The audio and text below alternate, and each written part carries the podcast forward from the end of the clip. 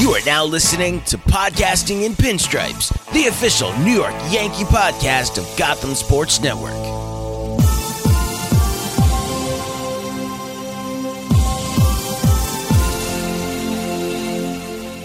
Welcome back to another episode of Podcasting in Pinstripes, the official New York Yankees podcast on the Gotham Sports Network. Sam and Steve here, always give you a breakdown of Yankees baseball. Winners of four in a row. Sam, you must be feeling good down there. How you doing, man? I'm doing great, Steve. The Yankees four in a row, seven of ten, and we had to take last week off. But Steve, this is the first time I am coming on happy. Probably around the Fourth of July, that episode before that, because after the Fourth is when they started to slide a little bit. I don't know, but it's finally feeling like the team close to it that we watched in April through June because they're hitting, they're pitching well, and things are going really, really well right now. The Yankees have a six game lead with 19 games to go. They're up on the Toronto Blue Jays. The Rays and them have kind of been beaten up on each other. And you go back, we recorded before the Rays series. I said the Yankees would lose two of three. They did. Yep. But oh boy, did they get a big one. That finale on Sunday with Clay Holmes getting a call, two balls below the knees of Yandy Diaz, and Yandy Diaz throwing his helmet all the way here to Fort Lauderdale, four hours down I 75. But the Yankees lead in the loss column went from three games to four. It likely would have gone to two had Diaz gotten on base. And right now, they're six up in the loss column with 19 to play. I'm looking at this last week, and when you're talking about a turning point of the Yankee season, it felt like they had to win that game. The Rays have slid since then. Steve, if the Yankees do not eke out a win there, I think we are coming on here with this a one or two game lead in the loss column, or the Yankees have fallen out of first place altogether. Yeah, it, it was a huge, huge call that went in the Yankees' favor, and we've been bitching about the umps not giving any Yankees any calls here. But it seems like actually the past week or two, it, it, it's gone more in our favor. And getting swept there was the you know the devastation, you know panic button, panic alarm, panic atomic bomb. So the Yankees got the momentum there, and then the, the good old Minnesota Twins. You know the Minnesota Twins came into this season with a lot of hype. They've had a lot of injuries too, but there is no bigger beatdown in all of sports than the Yankees and the Twins. Yankees beat the Twins at like a 700 clip. They obviously can't beat them in the playoffs here, and it looks like you know the Twins aren't going to make the playoffs, so the Yankees can't get a guaranteed win there too. But they're taking three out of four from the Twins. They, they kind of let go of that last one to get the full sweep. But then, as you said, but they they lost that first game versus the Rays. Which was uh, a shit show with the Hicks play. Which was yeah, a shit show. Uh, cra- crazy. Yeah, that was the Aaron Hicks game. Um, but I'm saying the same thing. Imagine if they blew that in Tampa, and even if they win the three out of four versus the, versus the Twins here, they lose that first game to the Rays. So that'd be four consecutive losses to the Rays. So that win split that up, and then luckily that the Aaron Hicks boondoggle didn't ruin the rest of the clubhouse because they went on to score 20 runs the next 48 hours. They kicked uh, their dicks in. They, they kicked did. their dicks in. Nine straight singles to, to start the, that second game, which was just silly and so un Yankee like. Uh, and then you know from there that they, they've taken care of you. The Red Sox are trying to book tee times. That franchise is is in an interesting spot there too. They literally didn't look like they cared or wanted to play any baseball on Wednesday night. Uh, Yankees take that mini sweep, and now you go. Now we're looking like you said. We're, we could have been in some deep shit, but now we're six up on Toronto. They're they're the more important team right now than, than Tampa Bay. We're seven and a half up on Tampa Bay as Toronto uh, just completed back-to-back wins uh, of Tampa to get a game and a half lead there, and they're not done playing each other. So the Yankees are in great shape. Magic number is 14 with, with 19 to go, as you said here. So barring some catastrophe, the Yankees looks like they avoided, really avoided coming too close to to a historic, a historic uh, dropout of, of up 15 games. The lead never got below three, but it, it was it was close quarters there for the Yankees with a, six game lead now.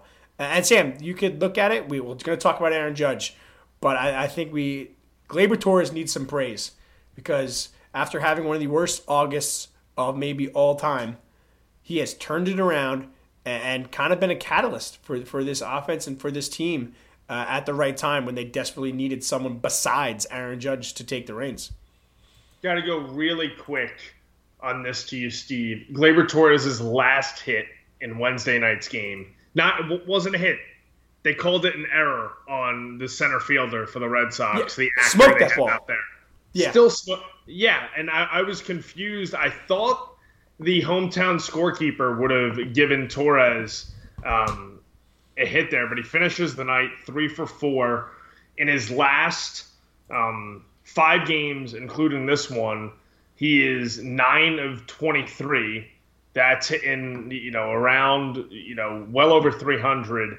He looks like a different hitter when he's going inside out on the ball, taking what the pitcher gives him. Sometimes he just looks like he's pressing and then he gets out of it mentally. But if the Yankees have this version of Gleyber Torres, and Marc Carig wrote a good piece about him in The Athletic the other day, he says if Gleyber Torres rediscovers his swing, and with the pieces the Yankees are getting back from injury, and Giancarlo Stanton starting to look a little bit better timing wise, not all the way back yet, it's an offense that can really do some damage in October, combined with the good pitching that has really carried them through this stretch as well. But when you're talking about X factors of the Yankees offense, Aaron Judge is always going to be there. Anthony Rizzo, Benintendi working back from injury, Stanton trying to get it going again. If Gleyber Torres is hitting like he is right now, it's a big difference maker. He's been in that three hole the past few days, but Yep. Aaron Boone can move him two, three, four, five. There's a lot of options with Gleyber, and we have beaten the drum a lot on this podcast. When he's going inside out to right field, it's when he's at his best. It's just getting him to do that consistently has been a challenge. But the message from the, the, the staff to him just has to be take what the pitcher gives you consistently. Do not try to play hero ball. Keep keep the line moving. You have the power. He's got 22 home runs this year after a couple down power seasons. We knew he probably wasn't going to get up to the 40 range like he did in 2019, but that doesn't matter. He can keep the line moving and he has the power to get 20, 25 home runs a year. And we're seeing a really, really good version of him these last few days. Three multi hit games in his last five. So watch out. And you hit the nail on the head there too. Going going the opposite way here, and and some some stats to back it up. He is slugging seven ten on on balls hitting the opposite field. Well, a complete different player uh, when he when he goes when he goes the other way. He and that that, that bases loaded, bases clearing double in, in extra innings pr- proved that. That's just a rocket uh, opposite way, and the ball just took off to the wall in a matter of seconds here. Uh, Gleyber really, really, you know, focusing in on there. You know, he talked about his struggles really bad. He's he was like, I'm, I'm really happy that August is gone, and it maybe was just a mental thing in, in his head that turning the page of that chapter turned the page in his brain, and he, he's hitting the ball significantly better. And, and I think a key thing is, which makes sense because he's playing well. But but Sam, he looks he looks like Gleyber, 21 year old Gleyber, happy as can be, just glad to be in the big league, smile on his face all the time. He is laughing it up on the bases. He got that little league home run today. He's in the. Then they showed uh, you know Michael it too. He was animated, kind of analyzing pitches uh, from from the dugout. He, he's engaged. Gleyber is 100% fully engaged. He had the, the dog days uh, of August ha- clearly got to him, um, and he's turned it on. And Aaron Judge said it after the, the TBS broadcast too with Gleyber. It's a guy that shines in the spotlight. He leads Major League Baseball in, walk off hits since he since he came got called up from the minors several years ago. He's a guy that really you know likes the spotlight, and we see it all the time. He comes up all the time in that big spotlight moment late in games. You know, before that double with the bases loaded, he was one for 14 with the bases loaded this year. A couple couple hits here and there, uh, and that kind of changes his season overall. Like I said, power is going to be there. You know that that shot to dead center is a home run in most in most parks. Uh, really like to see that, and and he's still. We saw it a few times uh, earlier this year too. If you give him a pitch on the inside and high, he's going to turn on it and, and, and, pull it and just absolutely smoke the ball. So the power is there, but it, it, was he gets he gets pull happy, and it's good to see that he's back uh, on that side of things too. Might be coincidence, but it could be a mental game here too. Two things that changed, I think, uh, for Gleyber the past two weeks is the Yankees called up, the, you know, Oswald Peraza and people thought he was going to play a lot too, and he could play second base and take Gleyber's spot, but that obviously didn't happen. And DJ May went on the IL, and he obviously a second baseman too. He would have been playing a lot of first with, with Rizzo on the IL too, but maybe that threat of losing his spot to a young kid put some some giddy up on him. But at the same time, the knowing that the the veterans that you know DJ LeMahieu is not taking his spot kind of counteracted that. I, I don't know what how to describe it really, but since those two things happened, he's a completely different player. He has been, and I think that plays a big role in what he's done here because Peraza coming up, everyone thought he was going to be the everyday shortstop for IKF, but that clearly has not been the case. And then, like you said, he can play second base, but it remains a mystery to me as to what they're doing with Peraza. And then they, they got bullied into Twitter bullied them into to bringing him up. The Yankees had no interest in calling him up. They had some injuries, and, Twitter bullied them into that move. And they're just sitting him here to spite Twitter. I, I think he should be in. The, he should be in AAA, continuing to play, continuing to, to, to work on his game here. Um, I, I, think he's going down once we get healthy. You know, with DJ comes back and Rizzo comes back, he's a prime candidate to just be sent down, and maybe not even set down, but just like, hey, you're sent down to the minors, but you're to stay here with the with the major league team and not be on a roster and just sit in the dugout and get that experience and get ready for next year.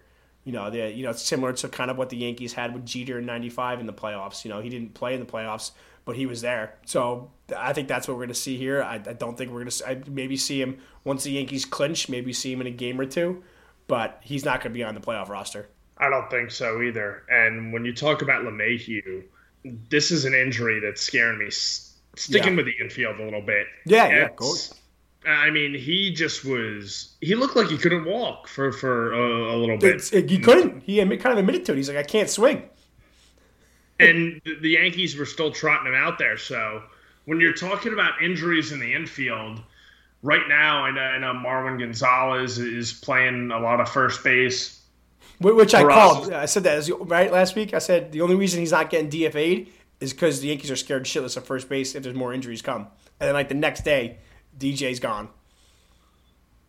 And right now, LeMahieu is on the IL. I don't know how he'll be if he comes back. I mean, a foot injury really, really scares me.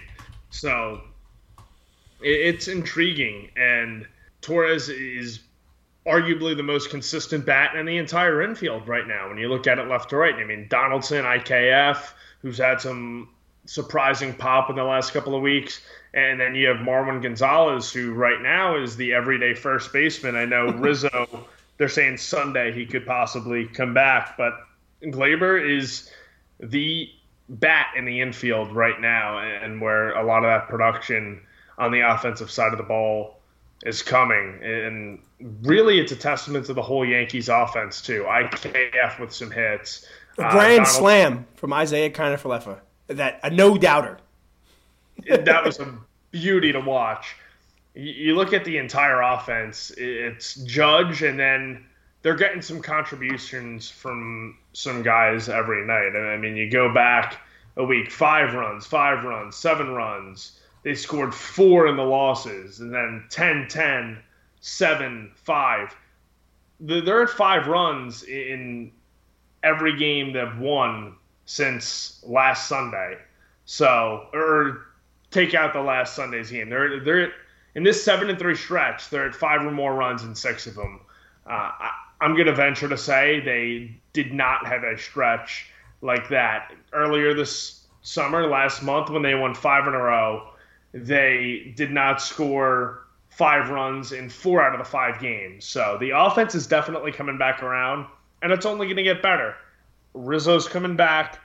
Benintendi should be back near the end of the month, maybe right at the beginning of October for those games in Texas. But the offense should only get better right now. Yeah, and we, I think we should finish out the infield here. And we, you know, the grand slam was real nice, but I, IKF has been very good. Same thing as Gleyber. Since Peraza was called up and people were like, yes, IKF to the bench. You know, Peraza's our everyday shortstop, which we thought very well could be the case. He's batting 350 in September, where, you know, it's 12 games, uh, but it's 40 at bats, 14 hits and, 40 at bats, two home runs, including that grand slam, um, five stolen bases, including two tonight on Wednesday. He's getting on base at a 420 clip uh, this month of September. This is his best 15 days uh, as a Yankee, and it came when the pressure was on that he was going to be benched. Um, it, it start kind of started too when he got a couple games at third base. He had some really nice plays at third base um, when, when Donaldson was on paternity leave here, but he's, he's looked solid uh, at sec at, at short um, th- this month as well. So this IKF here was on the verge, I think, of possibly becoming a utility guy uh, come playoff time with, with the call up of Peraza. But we've seen it. It's, the Yankees have made it very clear now that he's the Yankees shortstop in this playoffs. And if he could do something close to what he's doing this September, that's another. He's, he's the Yankees' best hitter with runners in scoring position. 41 of his 45 RBIs have come with runners in scoring position. Yes, the soft contact isn't fun, and the the errors have been embarrassing at times for him. But he has done exactly what the Yankees wanted him to do from the shortstop position. And to some part, he's done exactly what a lot of Yankee fans wanted him to do, which is just make contact, don't strike out, and don't embarrass us uh, at shortstop.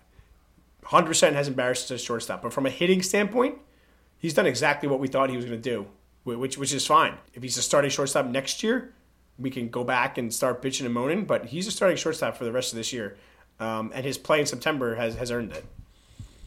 64 strikeouts in 472 plate appearances coming into the night. That's really, really good. He makes contact, and like you said, a lot of it's soft, whatever. In the playoffs, and especially down the stretch and in baseball in general, contact is contact. Contact makes the defense work. Contact moves runners. So it's what people have been yelling that the Yankees don't have for years. Exactly. So that's what he is. And I wanted him sent to outer space a couple of weeks ago. A hundred percent. But he's answered the bell when Peraza with Peraza being called up. And kudos to him. He's a great guy. He, he seems to be really good with the media, and he's even shown a little bit of pop. Grand slam, another home run in the last couple of weeks. He is the unquestioned shortstop heading into the uh, postseason. And it, unless DJ LeMahieu is a long term thing or something else happens, Oswald Peraza is not going to be anywhere close to the postseason roster, like you said. Yeah. And look, as long as the ball's not hit in on Kiner-Falefa, yeah, but he's been historically bad on balls coming in at shortstop. Um, so as long as we can avoid that, then I think we can avoid an, an embarrassing error that costs us a World Series. But it's an option because he has not been good in the field. But from a plate perspective, he's given what the Yankees have asked for.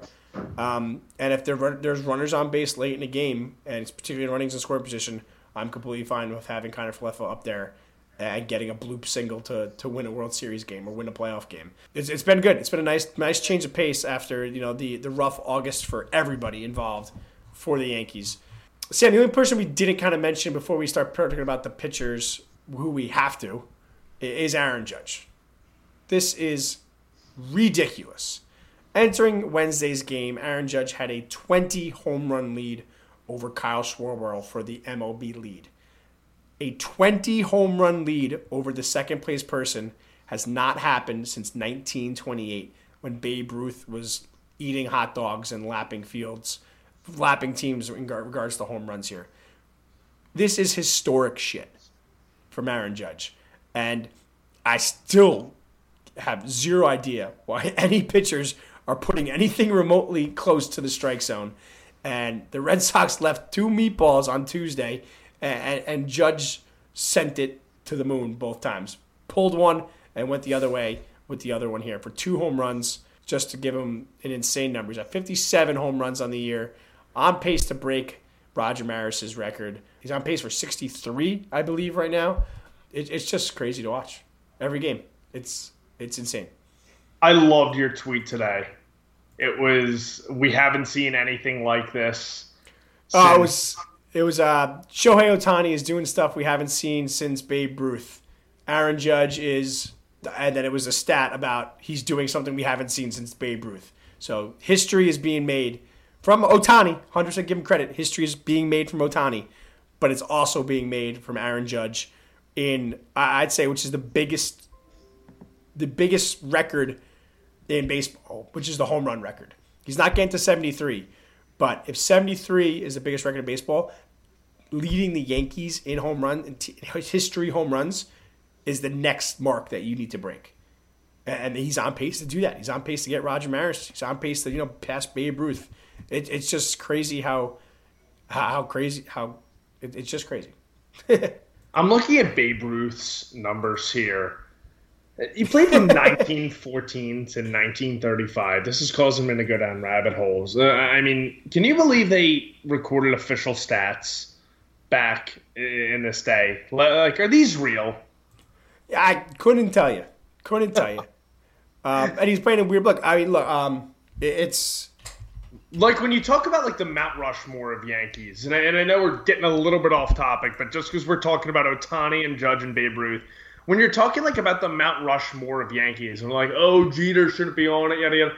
Babe Ruth played last played for the Yankees almost a hundred years ago. I mean, it's 1934. It's, look, Mike. I don't know if you read it, Sam, but uh, I know I sent it to you. But the the Mike Petriello article that he put up there about how this is the craziest home run feat that that we're watching, and just kind of outlining why was an absolute must read you know, not to go through the entire entire article, but talks about how Babe Ruth, you know, basically only played against white players. Babe Ruth didn't face any relievers. They just let the pitch, starting pitcher just throw 130 pitches every game, and he's smoking like 75 mile an hour, um, you know, fastballs off a guy that that's thrown two days ago, and then probably has to go work at a lumber yard after the game. so like it's it's a different scenario. Like Aaron Judge gets 14%. Um, I'm trying to look at make sure I get it right because Mike absolutely crushed that article. But he gets like 14% of his plate appearances are, are versus uh, pitcher the third time. Where like Babe Ruth's, it was like 75% of his play, you know, and it's just, and it goes perfectly to show like how important that is. The Red Sox series showed it. They let Nick Pivetta pitch to Aaron Judge a third time. And it was the dumbest thing I've ever seen. The first pitch, he's like, all right, home run, done. Imagine he got to do that every game. He'd be hitting 90 home runs. Instead, he, every time Aaron Judge comes to the plate, it's usually a new pitcher, a new pitcher who's throwing 100 miles an hour. Um, it's it's crazy. Uh, and look, you can't. It's, that's why it's impossible to judge errors here. You know, the, the workouts are, are different. You know, Aaron Judge would be put in like a freaking circus if he was alive back then, just at his pure size. But it, it, it's tough to compare. But in the end, you're you're, you're going to compare them. And if the Yankees are the most known franchise in all of sports, not just baseball, uh, here in America, that the home run number of the Yankees of 60 and 61 is one of the biggest records of all time. And Aaron Judge is on pace to break that. Like this should be, they should be cutting into ESPN and Sports Center every at bat. That Judge they are on MLB Network. Oh, they are now. Good. I, yeah, yeah. you know, we're, we're just watching the game all the time, so I don't really have that. But they're good. They need, they need to be. This is I remember that happened with Bonds. Every time Bonds was up, even for every intentional walk, they're like, all right, we'll cut to Barry Bonds here, which was like amazing because you actually before the Twitter age and the other, you had no idea if Bonds was hit a home run or not until like the next morning. So like you got to cut into every Aaron Judge at bat the rest of the year if you're MLB Network, and I'm glad to see that they're doing that. It's awesome.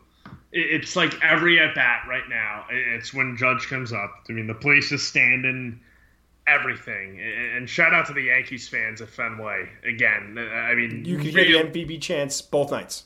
It's it's so awesome to watch. There's going to be a shit ton of Milwaukee this weekend as well, just as there is anywhere. So uh, that's going to be an, an, interesting series that we'll get into. But it's we're seeing a special season, and for Yankees fans, we're really spoiled because we saw A Rod do this something similar in 2007, and the, to get to see this twice in 15 seasons, my goodness, it, it is I, an I mean, absolute treat, and it's cool for me too, and and for you, uh, I'm like Judge.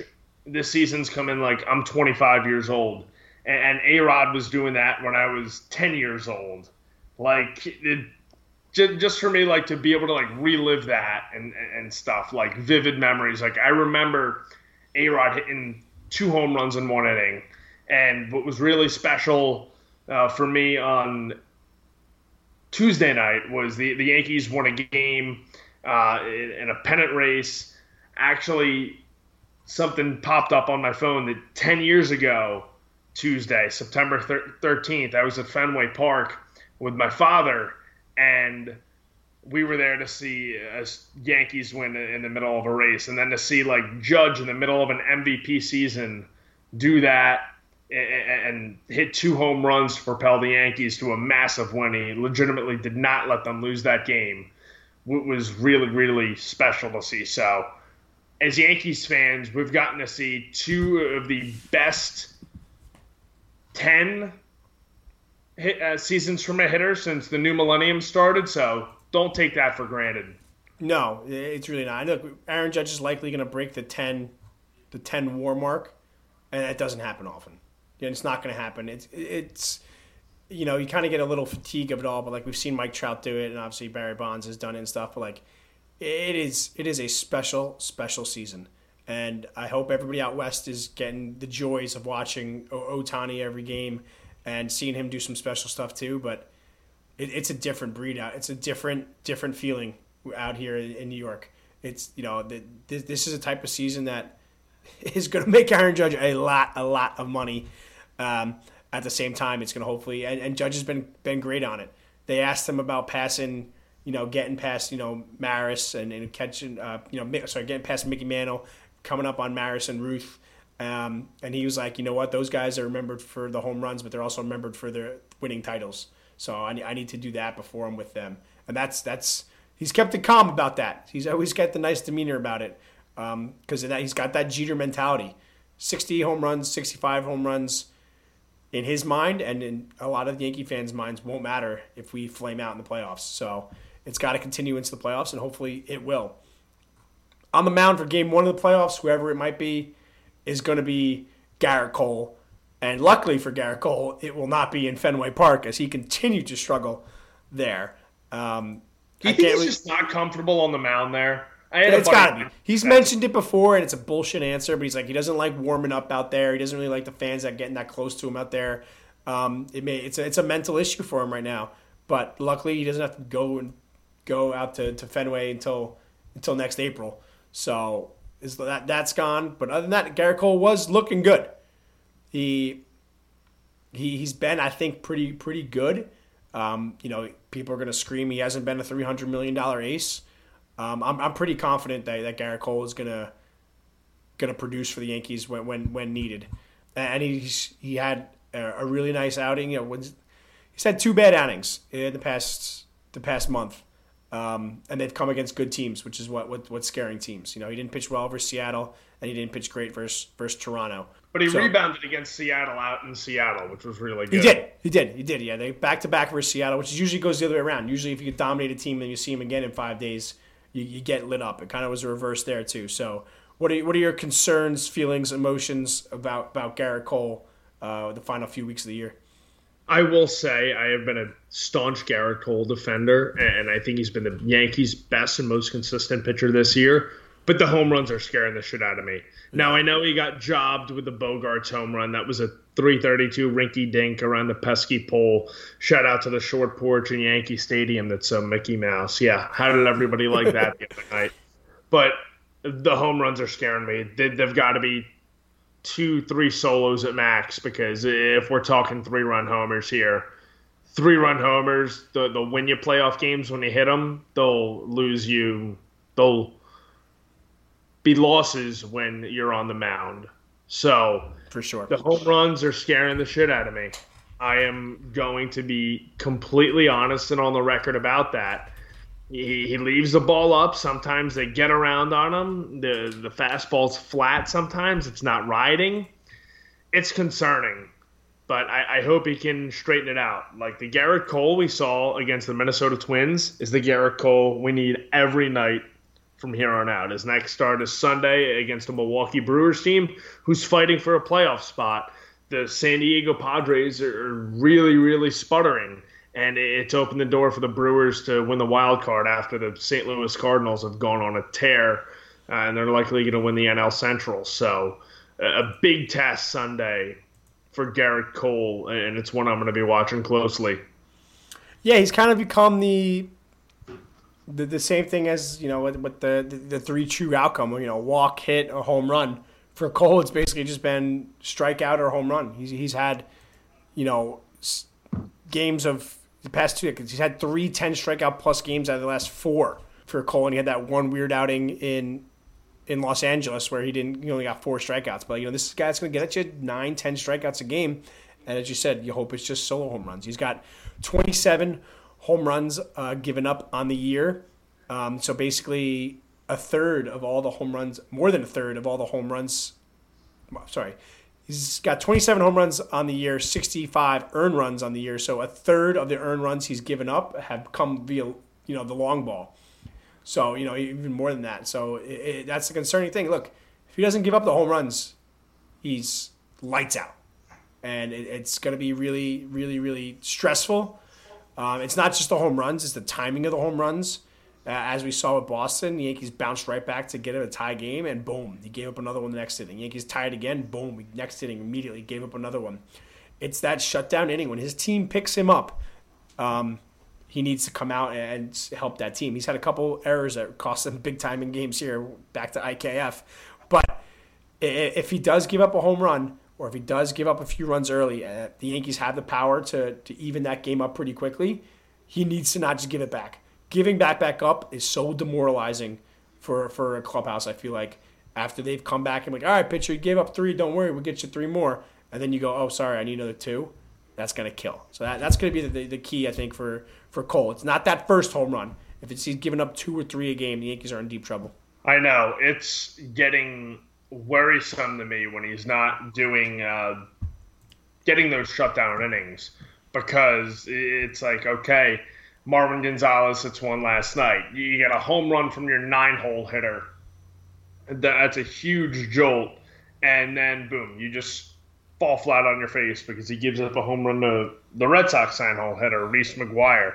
It, it's You're to live by the home run ball and you're going to die by it with Gerrit Cole in another sense that you don't want him to give him up but it's going to be something that every Yankees fan and every baseball fan is watching. If he's not giving up the home run ball, and I think we're going to know in the first time through the order. If he does not give up a home run in the first time through the order, I know he had that weird start against Kansas City in the Bronx earlier this summer when they just kind of got on him in the sixth inning.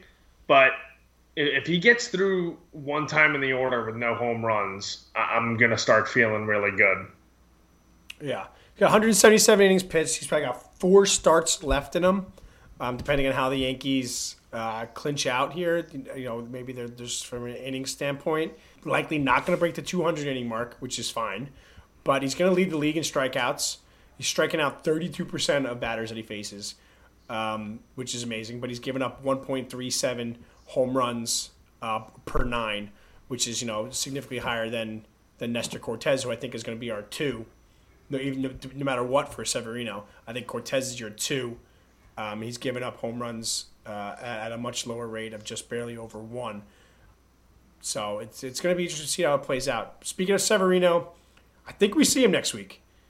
Um, he seems like he's ready. He's worked up. I think he's ready to be around 65 pitches.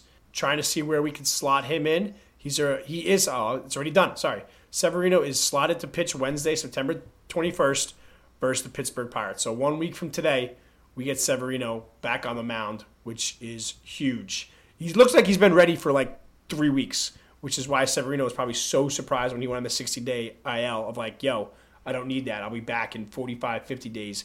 Um, but the Yankees are going to see if their if their patience with him is, is paying off here. So that's going to get Sevy three to four starts before the playoffs, which the Yankees obviously think is, is enough to, to ramp him up and get ready for a game two or a game three. Which I, the way they have it lined up here would be a game three. If they stick with this current kind of rotation here, it's going to be Cole, Cortes, Severino, Montas, which is which is fine with me. But that that's Severino is is your three, could be electric if he if he's a Sevy we need. We'll find out Wednesday, I guess. And I've accepted that they're not going to get Houston for the best record in the AL. But one thing I do want to do, which could give the Yankees some options, I want this shit wrapped up after the Yankees play the Orioles uh, on October 2nd. When they go to Texas to make up those four oh, games. yeah, yeah, yeah. Yeah, yeah. We want I want everything wrapped up. I want the two seed wrapped up. Oh, I want Deivi Garcia pitching 40 of the 45 innings versus Texas. Just just throwing out bodies out there. No, I agree. So that gives the Yankees. That, that, that is realistic too. oh yeah, he's on the 40 man, and we don't really have that other many other guys left on the 40 man. What I'm play. saying is that getting stuff wrapped up before Texas is yeah. realistic. That should be the Yankees' goal right now. Yeah. Oh yeah. And look, it's it's like you said, Milwaukee's fighting for a spot here, but Pittsburgh rolling over. Boston is got got one foot on their their plane to Cancun. I mean, the three versus Toronto. Uh, um, are those are the only real threatening games the Yankees have left. I think you know Baltimore is, you know, they put on a fight and were fun all year, but you know they're kind of out of it. Um, so it's gonna it's a, it's a nice schedule for the Yankees to wrap up this year and get the rotation in order, get guys healthy. Um, you know, Severino's gonna be huge coming back. Zach Britton is pitching in AAA tomorrow. That's could be huge. Zach, know, we thought his he thought his, his season was over. We recorded and got that news live that he got pulled from a game and we were like, "Oh, see you never, Zach Britton." He's pitching in AAA. That, he's, he's Zach Britton's going to be an option for the Yankees in the playoffs. Um, you know, Chapman's working his way back here. There's the, the next 15 days here. Um, you know, 20 days to, get to the end of the year here. It, you know, not to get too far ahead, is getting this playoff roster right. And there's a lot of question marks here. Um, but to, to go back real quick to the the other side of the field here, one of the biggest question marks, Sam, is, is Harrison Bader, who went yard in his uh, AAA game today. Uh, I think we see him this week as well. That's somebody I'm really excited about seeing. He had some big moments out in St. Louis, and I know the Yankees like Estevan Florial's defense in, in center field, but I, I think Harrison Bader. Florial's getting sent down the second Bader gets on an airplane back to New York.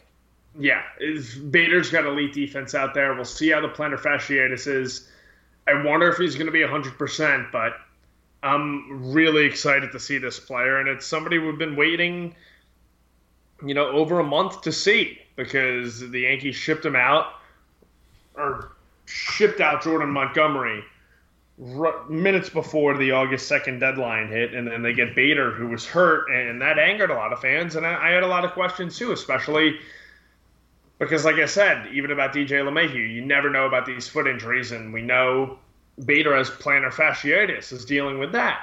So I'm very intrigued to see what he looks like, and if he's healthy, if he's 100%, I think he's the everyday center fielder for the Yankees. And Judge goes to right, uh, Benintendi goes to left if he oh. comes back, and then Stanton is the DH in a playoff lineup. Yeah, I think we lost Matt Carpenter. As much as I'd like to see him come back and be a nice lefty DH for the Yankees, uh, he's still in a boot. Uh, I think he he's done for the year. You know, maybe maybe a possibility if the Yankees advance far in the playoffs. So my question here, Sam, is if Bader comes that's, back, that's throwing Carpenter and cold too. Yeah, no, I agree. That's why I, I don't. I, am not putting any weight into seeing him again this year. Um, you know, but but look, we we threw him in cold when he was you know you know a warm body in Texas, and we were like, what are the Yankees doing? And he came in and was the best player for a little bit. My my concern or question here is, I, I'm not sure Benintendi. That that timeline for Benintendi is really vague. So if if Benny's not back, how are we playing this outfield here? Are we throwing Cabrera in left after a position he's never played before?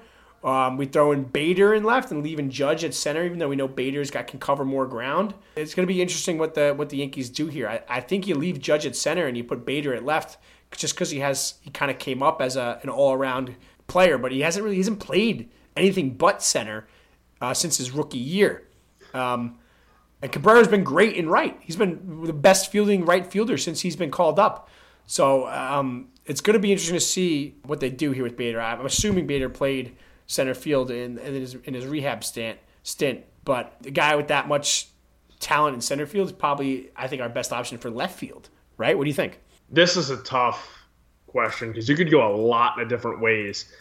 I'd have to agree with you and put Bader in left, Judge in center, and you're trusting the kid in left. I mean, I mean, I don't know. Like Cabrera's done everything defensively phenomenally. If, Benintendi's not back, I think you have to do that because unless you're going Stanton in left, because Stanton's played a lot of left field for the Yankees, um, but then you're running the risk there too of you know I don't know who you put at DH then. Um, you know maybe you're doing that and you having you having LeMahieu DH if he's still got some foot things. Uh, it's it's a lot a lot of things for the Yankees to figure out, and we know that if they get it wrong, heads are going to be people are going to want people's heads. But it, it's not easy calls here when we're trying to get timing right back for all these injuries. I know it's going to really come down to these next couple of weeks. In terms of calendar days, this is getting released Thursday. Um, we're 17, they were 18 days out from the end of the regular season, Monday and or no, we are uh, three weeks out from the end three, of the regular. Three weeks season. from the end of the regular season as we record right now. Yes, so that's 21 days goes quick. That's going to be something big. So if you want those rehab games in Texas, I mean, you'd have 18 days for Benintendi to heal. He was injured, I want to say, in Tampa. So yeah, Aaron Boone, Aaron Boone said he had that same surgery in 2001 and he was back in a month. You'd be right around that time. Yeah, it's close. Well, it's, um, what I kind of want to see if the Benintendi timeline's getting really tight, use those Texas games to throw Cabrera in left field, just so we can kind of get a sense of what they're looking at for possibly a playoffs game. Because I'm nervous as shit here. What if Benintendi can't come back and the Yankees throw Aaron Hicks in left instead, and then you know Hicks, Hader, um, Hicks, Bader, and, and your outfield. I mean, I want I want Cabrera. He's, he's struggling at the plate here, but uh, we can't have Aaron Hicks be playing left field in playoff games, can we? Especially with what happened Friday against the Rays. I mean, holy shit, that was one of the most embarrassing things I have ever seen out of a Yankees player. Uh, aside from what was that motherfucker's name who ran down the first base line? Oh, Guzman. Ronald Guzman. Um, I don't. Already forgotten. I mean, we hardly knew you. But yeah, that, I mean, some of the most embarrassing moments uh, in the Yankees in recent years have come the last week with Ronald Guzman and Aaron Hicks. So it's gonna it's it, gonna be this outfield configuration, and that's why that's why getting this wrapped up before they go to Texas, or at least clinching that Monday, is absolutely enormous. Yeah, I, I agree, and it gives you time to see what your bullpen's going to be like. Because if you've got Britton coming back, you've got Chapman coming back. Scott, I haven't heard Scott Effross in a little bit. I'm kind of nervous about him. You know, Miguel Castro's in a in a thing there, so it's four guys we use a lot this year, but I don't see really spaces for them. And they, uh, you know, obviously Ryan Weber's not going to be there. Whisenhunt's not going to be there. Um, but they, got some some some interesting moves to make it for uh, for there. But as you said, three weeks from today, we'll find out. We'll find out. We got to get there still. Magic number's 14. It looks good. We want to see it get lower. NL week, you know, random, but NL week, we're going to see a lot more of this next year. But we got five games this week, an off day on Thursday, then Friday, Saturday, Sunday in Milwaukee. Couldn't tell you the last time the Yankees ever played in Milwaukee. Um, and then two more versus Pittsburgh at home. What what are we looking at there versus versus teams that the Yankees should should should work?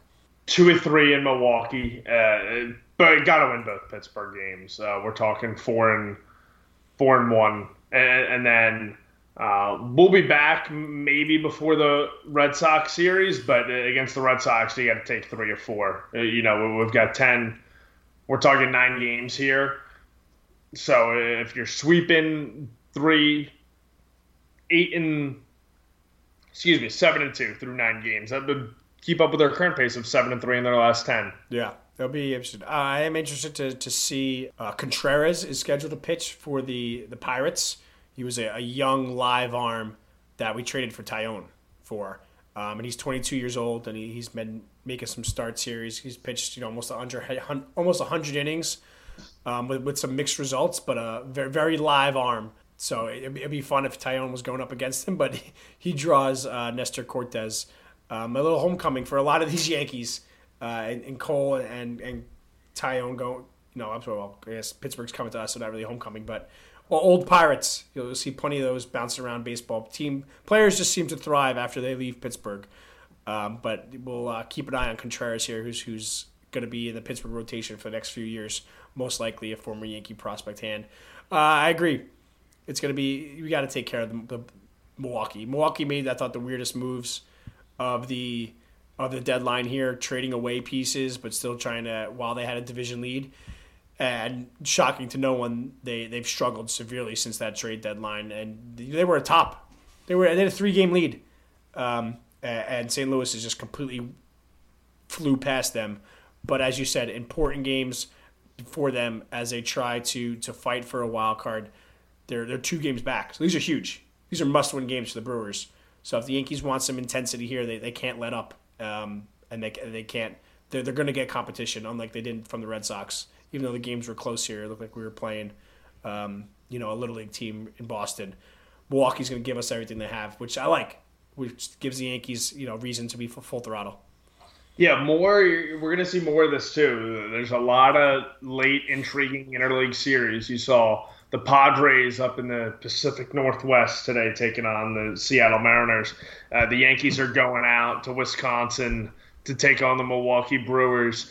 With the amount of division games decreasing and the MLB MLB taking a more global approach to the game and having every yeah so they're getting away from the, the two leagues essentially here. They want every team in every market at least once a year which i think is really good it makes and, sense and, yeah. it, it, it, makes it more of a level playing field um, you know look at the al central they they they're just a bunch of fucking teams that suck. Even like when we're looking at you know the Guardians are 11 games over with a four game lead. Like it's it's a it's a division full of 500 teams beating up on each on each other.